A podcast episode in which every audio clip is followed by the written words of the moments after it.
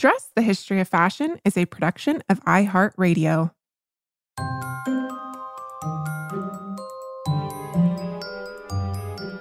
Over 7 billion people in the world, we all have one thing in common. Every day, we all get dressed. Welcome to Dressed, the History of Fashion, a podcast that explores the who, what, when of why we wear. We are fashion historians and your hosts, April Callahan and Cassidy Zachary. Well, dressed listeners, you asked and we listened. Yes. Everybody, I shouldn't say everybody, but a lot of people wrote to us or commented that they would like to hear our opinions on the Netflix hit TV show Bridgerton. So you asked and you shall receive. It is 2021, friends. and uh, we should say this is probably going to be full of spoilers, possibly. I don't know where this conversation's going. April and I have not talked about it yet. Uh, but uh, yeah, so be warned if you have not watched it, we highly recommend you do, but we might talk about some things. Uh, so you might want to watch it first and then come back to this episode. Yes, for sure. But uh, I think this show, April, with everything that is going on in the world, was just the perfect form of escapism. And for our follow- listeners who need a little refresher or might not know about this show, it's a Netflix series uh, by showrunner Chris Van Dusen and Shonda Rhimes production company produced it. Which, by the way, I just did not realize. I knew who she was, but I didn't realize that like she was behind Grey's Anatomy and Scandal. So let's just let's put that in context as to who Shonda Rhimes yeah, is. she's a production powerhouse. yeah, of, and writer, really hit TV showrunner. shows. Like yeah. she does it all, basically. Yeah, and so she saw something in this book series by author Julia Quinn, and it's basically a romance, a Regency era romance n- series of novels. And when we say Regency era, I just want to clarify that the Regency era follows the Georgian era, and this is in London, in England. The Georgian era is so called because of the reign of a series of kings called George. Um, and and by the time we get to King George III, who's ruling during the Bridgerton series, um, he's actually not ruling because he's living with a mental illness. And in 1811, uh, he because he's no longer able to rule, his son takes over and rules as a regent until his death in 1820. So when we say Regency era, that is what we're speaking about. And so Bridgerton, it follows the escapades of two families, the Bridgertons and the Featheringtons as they embark on the opening of the 1813 London scene. So basically, the introduction of daughters to society. They go to all these balls, and it's really about hopes of making love match. Well, actually, not love matches, but people just getting married. Matches. Um, matches, yes. It's a it's the social scene too. Yeah, you know? social scene. Exactly. And everyone is awaiting the gossip column from this anonymous woman, Lady Whistledown. Julie Andrews does the voice, um, but we never see who it is until the very, very end. And her unsolicited insights into the illicit affairs of polite society really keep everyone on their toes, including the queen. Um, but front and center in this story is, of course, the tumultuous relationship between Daphne Bridgerton, uh, the diamond of the social season, and then the incredibly dashing Simon, Duke of Hastings, played by Regé Jean Page, uh, who has in the series vowed never to marry. So that's the little synopsis. April, we have not talked about it. I am dying to know what you thought in general. Okay. Well, first of all, I just want to preface this with I did watch it, um, and I watched it kind of early on when it first came out, and I had already watched a few episodes when you had texted me, being like, "Watch this. How are you watching this?" I'm like, "Yeah, yeah, I'm watching it." But I wasn't watching it or analyzing it at that time for like historical accuracy or, you know, really analyzing the costumes. Um, I would I had it on. I loved it. I thought it was super fun. But, you know, sometimes I was also making dinner or, you know, on my computer or doing other things. So, Cass, you might be able to comment a little bit further in detail on some of the finer points of historical accuracy. I did go back and watch a couple of the um, first, earliest episodes again when we decided that we were going to do this episode. But I thought it was, like you said, it, in this moment, it was super fun. Um, it's playful. It's I was surprised by how much sex there was. I was going to say it's very sexy and erotic at times. yeah, I mean, kind of graphic at Yeah. certain points. I was like, oh damn, this is not the uh, like historic like you know series that what we you usually not what see, we usually which get. is amazing. No, yeah. So, and that's also part of what it made fun. You know, it's a it's a very much an adult show. It's it's not a Jane Austen novel. So, I, my one comment when I thought about it was, in terms of it being you know based in history, is that they turned the volume up on right. everything. So so whether it be those sex scenes or whether it be like the color palettes of the costumes. And I think another thing that people will first notice is that the cast is racially diverse. I mean, two of the lead roles, the queen and also the duke are played by black actors. And I think we're going to get into that a little bit more, but but those are just kind of like some of my initial thoughts. Yeah. And my initial thoughts were I absolutely loved it. I think a lot of our listeners like myself, and I think you did too, just binge watched the entire thing. And then I started watching it again. And it's so funny because I was actually in a meeting with my PhD advisor, and she recommended I watched it as a respite from what's going on it, with the political world, with COVID, everything. And I mean, it's just so true. It really just speaks to the fact that we all really needed something like this right now. Mm-hmm. Um, and it was really fun, and I really enjoyed it uh, overall. Yes. And sure. I mean, what an incredible feat of costuming, April, mm-hmm. as you mm-hmm. mentioned. A costume designed by Ellen Mirojnick, and I apologize if that's not how you pronounce her name, um, but it's uh, Ellen Mirojnick, who comes from April. I don't know if you know this. She designed Basic Instincts, Fatal Attraction before you know those kind of suspense thriller 1980s 90s classics now mm-hmm. um, before moving on to things like the greatest showman and and films like maleficent so she's very qualified to do this sort of period fantasy filmmaking and she did this wonderful interview with vogue and it, it gives us insight into just this feat of costuming. I'm going to quote her here. She says, It took five months to prepare before we went to shoot. The costume team came to 238 people. Mm-hmm. yeah, because they created 7,500 costumes. Yes. And I think the biggest costume team I've ever worked on was 50 people. So that is insane. That's a lot of people. And then she goes on this is inclusive of the pattern cutters, the extraordinary Mr. Pearl, who was our corset maker, a tailoring department, an embellishing department, embroiderers, and my co captain, John Glaser. I believe he's her assistant designer, um, among others. It was like a Bridgerton city of elves working continuously, and they were brilliant. As you said, April, she says, in the end, there were about 7,500 pieces from hats to shawls to overcoats that made up the estimated 5 thousand costumes that went before the camera. For Phoebe, who plays Daphne uh, Bridgerton, alone there were 104 costumes. That's a big number, even for a principal player. And uh, yeah, what an incredible feat of costuming. And as you mentioned, April, and as we are, are going to go into now, this is set in 1813 it serves as the foundation for the costumes, but she really just turns up the volumes. And I love this quote for Women's Wear Daily. She says, the, it's like a big ice cream sundae with all the toppings. It's yeah. frothy and delicious and total escapism. And I think that's a perfect description for this perfectly delicious show. Yes, I agree. And um, also, she said in the press that um, I'm going to quote her again. She says, being 100% historically correct was not our agenda at all. And I'm ready to get ripped over the coals if somebody wants to do it. But that's what it is. You birth it and then you let it out in the air, and somebody will either not like it or they'll like it. And this is really interesting about like that kind of like frothy confection feeling cast that she is like kind of teasing out within the show. She actually says that she was partially inspired by the Christian Dior Designer of Dreams exhibition. Yeah. And so she kind of looked at a lot of Dior's textiles and a lot of his color palettes. Um, so I thought I thought that that was like super duper interesting. Yeah. The 50s and 60s, which I think Vogue described the textiles as ice cream pastels and acid bright florals. So when you look at the Bridgertons, for instance, versus the Featheringtons, there's this clear aesthetic immediately. It's mm-hmm. almost jarring aesthetic difference.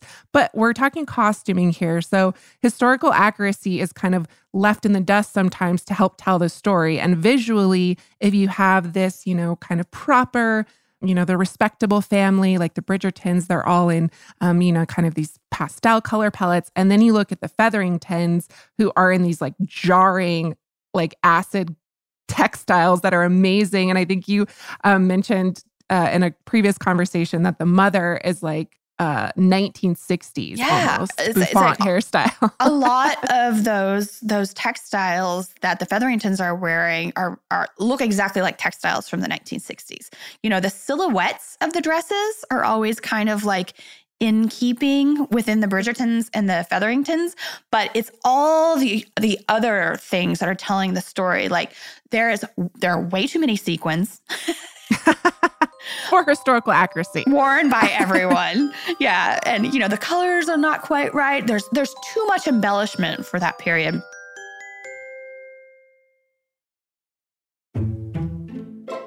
And I do want to point out that um, if anybody is actually fans of films um, from this period, usually you see that a lot of the gowns were white.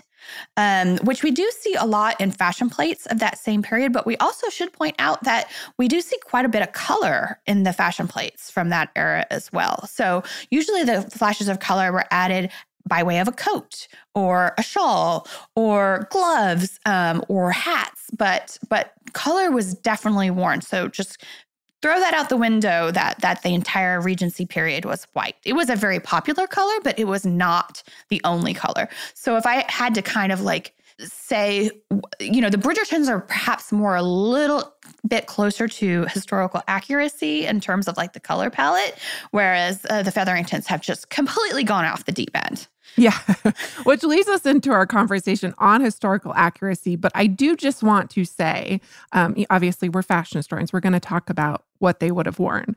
But that is not the point of this show. No. And if you're expecting that, then you're going to be sorely disappointed, as a lot of people were, which I think is odd because it was never billed as a historically accurate show everything from the way it's cast to all of these, you know, the storyline and a lot of just a lot of things about it are not historically accurate. And the costumes are really exemplary of that. This is a fantasy. It's it's escapism at its finest. And if you can just immediately upon watching the first episode, it's like, okay, I'm just gonna let it go. I can't judge anything. And and and she is ellen is right in that people had a lot to say about this and we're gonna we're gonna talk about it too. But april let's talk about the regency era in general just kind of as an overview because we're talking about the post-revolutionary war era. There's a common misconception that you know people burned their corsets on the fire in the french revolution and that it was this immediate change to these high-waisted muslin gowns but that's that's not actually true no, no, it's not. And, and as with all fashion changes and shifts in silhouette, things just don't happen overnight. I mean, we do start to see that high waisted kind of like gossamer gown emerge at like the really kind of like avant-garde subcultures like with the merveilleuse which we've already done an episode on actually two episodes on so you can go back and, and listen to those if you want to learn more but that kind of like columnar gown with the high waist, um, oftentimes in white, starts to emerge in the like latter years of the French Revolutionary War. But you know that is not immediately adopted by everyone, right? That that was kind of like, I mean, that's why they were called merveilleuses. People were so shocked by what these women were wearing. So that was kind of like really extremely fashion forward subcultural style and not everybody just adopted it overnight Right. And even before the war, like Marie Antoinette, the chemise à la reine, which was this cottony uh, gown that she wore, it's thought that uh, Georgiana, Duchess of Devonshire, gifted her some of her chemises. So that chemise gown idea was even becoming in style thanks to Queen Marie Antoinette in the mm-hmm. pre revolutionary era.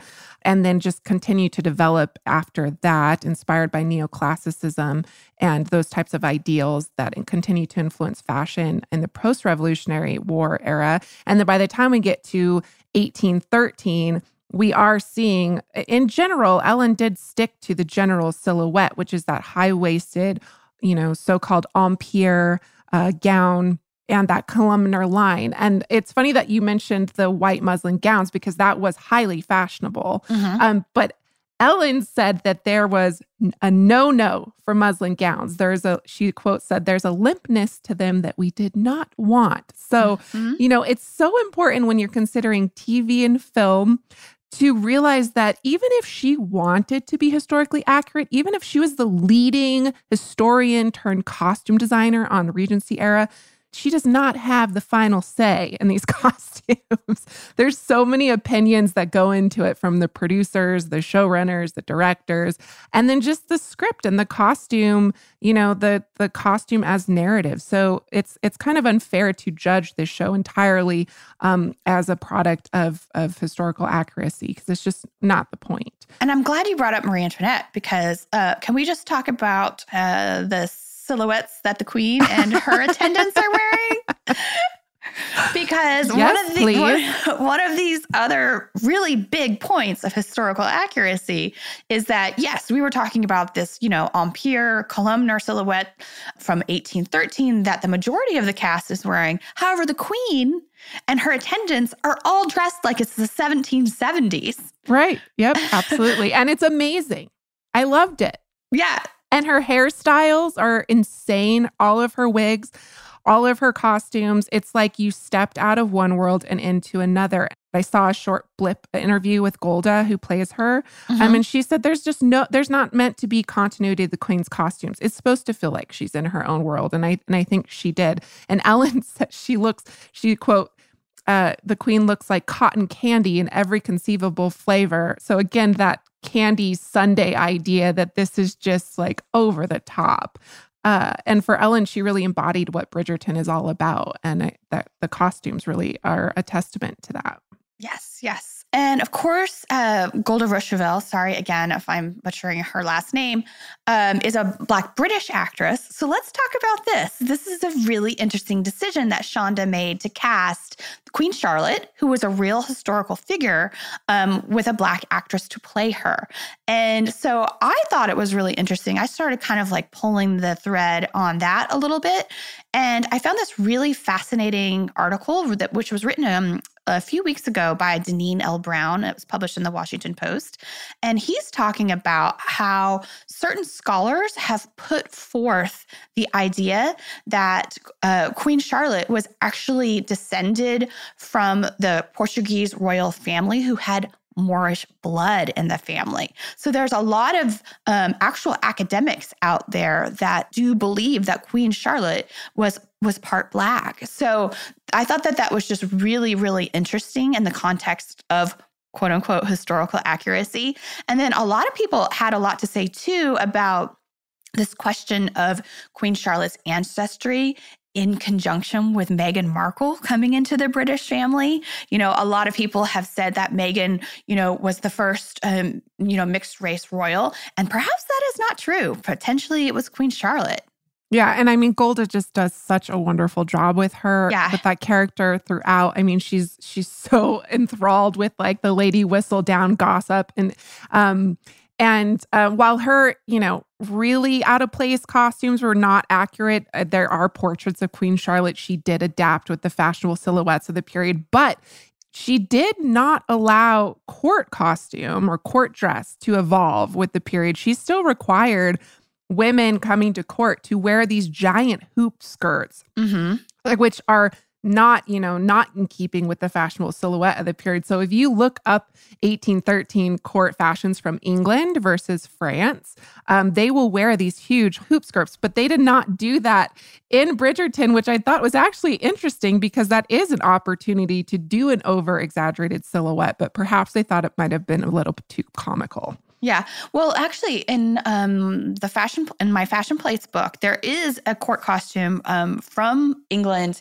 in the book from this time period, and that particular one is really really interesting because it's not that V-shaped bodice that that is worn in the film that was worn in the 1770s where the waist is really narrow. This particular fashion plate from that era shows the empire waist silhouette worn with panniers. So when you say comical, it really was. It was like this teeny tiny little bodice and then the woman was like this oval bouffant balloon on the bottom. So so that that may be the reason why because it, it is quite a funny image maybe, maybe, we should post it i'll post yeah. it i'll post it on our instagram this week so you can see yeah. what i mean you'll understand why perhaps that decision was made to stick with that classic kind of like marie antoinette silhouette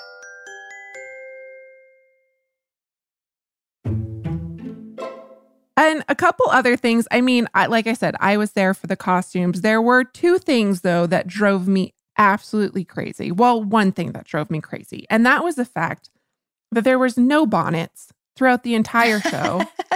and Ellen does acknowledge that that was a conscious decision. I know that it can it's hard to to shoot uh That's what I was film gonna say. Because your face is obscured. So I Yes, think that's probably what that decision was. However, it just is so out of place. I mean, these women are walking in the sun. It's in, completely impractical. There's no way they would have been out there without some sort of head covering.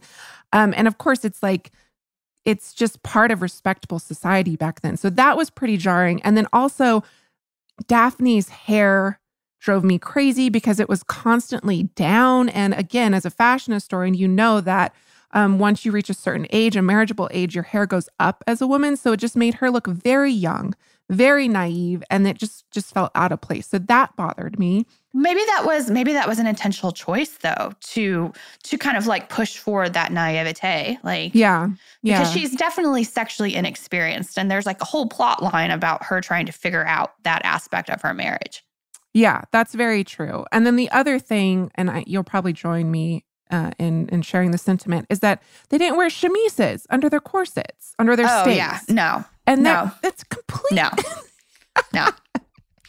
Like there's there's actually one scene where you see Daphne like she has like bloody marks on her back. Right. Yeah, and you're like, no, she would have had a whole layer on underneath that that would prevent that, or at least at least a little bit protected it. Yeah, absolutely. And the whole corset myth, too, is something we just see time and time again. It's just a trope that's repeated in almost all period films. I mean, it's just something that, for whatever reason, our culture loves to look back and think that women did that to themselves. In reality, especially during this period, stays weren't boned because you had this flowing skirt from your under your bosom. So why would you need to tighten your waist if you weren't even going to see it? Um, so they were more like bras or or breast supporters at Yeah. this period. and they're fabric and they're like heavily reinforced with stitching, you know, multiple layers of your textile, like creating that stiffness. But again, that's not sexy to us today. And so uh, that's another thing we have to consider is that even though back then it might not have been historically accurate, for modern audiences, um, you have to consider what people want to see and what is going to, you know, entice them. Uh, so you have to make it intriguing in other ways. Relatable. Isn't that like a, a, co- a frequent word used by customers doing historical period films? Is that there's one film that or, or production that d- goes full on accurate, and then there's the other that is like trying to like bridge that connection to the modern day audience. So, and I think they did that a lot with textiles in this production. For sure. And it, yeah, it just, it definitely was speaking to something. And like I said, historical, fantasy. I was here for it. Did you have any favorite costumes? Oh, oh, well, just just about everything that Daphne wore. I don't know. Like, I loved Lady Danbury. I loved her character. yes. Uh, Simon's aunt or his mother's friend um, who raised him. Everything she wore was all her high collars. She was amazing. Uh-huh. There's there's one ensemble that she wears that was like this really deep plum purple, and it was pro- it was like an iridescent taffeta. Yeah. perhaps I really loved that, and it just looks so beautiful on her that color. Yeah. And the gents, of course, uh, we can talk a little bit about them, but everything that Simon wore, I mean, he just looked so dapper and dashing. And everything that he wore, I thought was fantastic as well. I will I will uh, admit that because I wasn't necessarily watching it with my eye on complete historical accuracy. Um, listeners, go and check out Frock Flicks. They wrote a really interesting article and something that they pointed out, and that was that his he's never wearing the correct cravat. Did you notice that? He just kind of has like his collar on and then just like a little kind of like scarf, like barely peeking out. Whereas, like during this time period, you, a gentleman's neck would be completely covered. So, if you go back and watch it, look at what Simon's cravat looks like versus the Bridgerton boys, and then you'll you'll no- note that difference. But I didn't even notice it as a fashion historian when I was watching it. I just stopped, honestly. At, to, a- at a certain point, I just stopped and just accepted it for what it was. but um, I'm glad you mentioned Frock Flicks because there's a lot. If you want to go on a deep dive, there is so much more to be said about this oh show. yes. If you want more on historical accuracy about what they actually would have worn, you can go onto YouTube on CostTube, Costuming YouTube. so many historical costumers have have put forth their opinion. A couple videos I recommend is Rebecca of Lady Rebecca Fashions did a quote a plus size rant about the fit uh, on the costumes for Penelope Featherington. Her high waist of her gowns often cut across her bosom, um, which is not only not historically accurate, it wasn't very flattering. Um, so she kind of talks about um, plus size fashions from that period. There's there's videos on men's fashions from this period, mm-hmm. women's fashions. There's videos. Abby Cox did a great one, um, past dress guest uh, on um, the costume department. And then finally, I just wanted to say that Noel of Costuming Drama hosted a wonderful panel on her channel, Costuming Drama, called Why Bridgerton is Problematic Colorism, Race Baiting, and Implicit Bias. I don't think we're going to go into that here, but it includes our guest for Tuesday's episode, Christine, historical costumer Sosteen, and she will actually give us some more insights into that on Tuesday. Yay! This was so fun. I'm glad that we got to do this. Yeah, it was fun. And it was fun to just do an entire episode about one TV show that we both watched. And dress listeners, if you haven't watched it, go out and watch it because it's it's it's I, it's wonderful. And let us know what you thought about it too. It's your new favorite guilty pleasure. exactly. well, that does it for us, dress listeners. Um, and yeah, get out there, watch Bridgerton. Consider making your own Bridgerton costume, perhaps next time you get dressed. Thank you, as always, to our producers, Casey Pegram, Holly Fry, and everyone else at iHeartRadio that makes the show possible each week. We will catch you next week on Tuesday.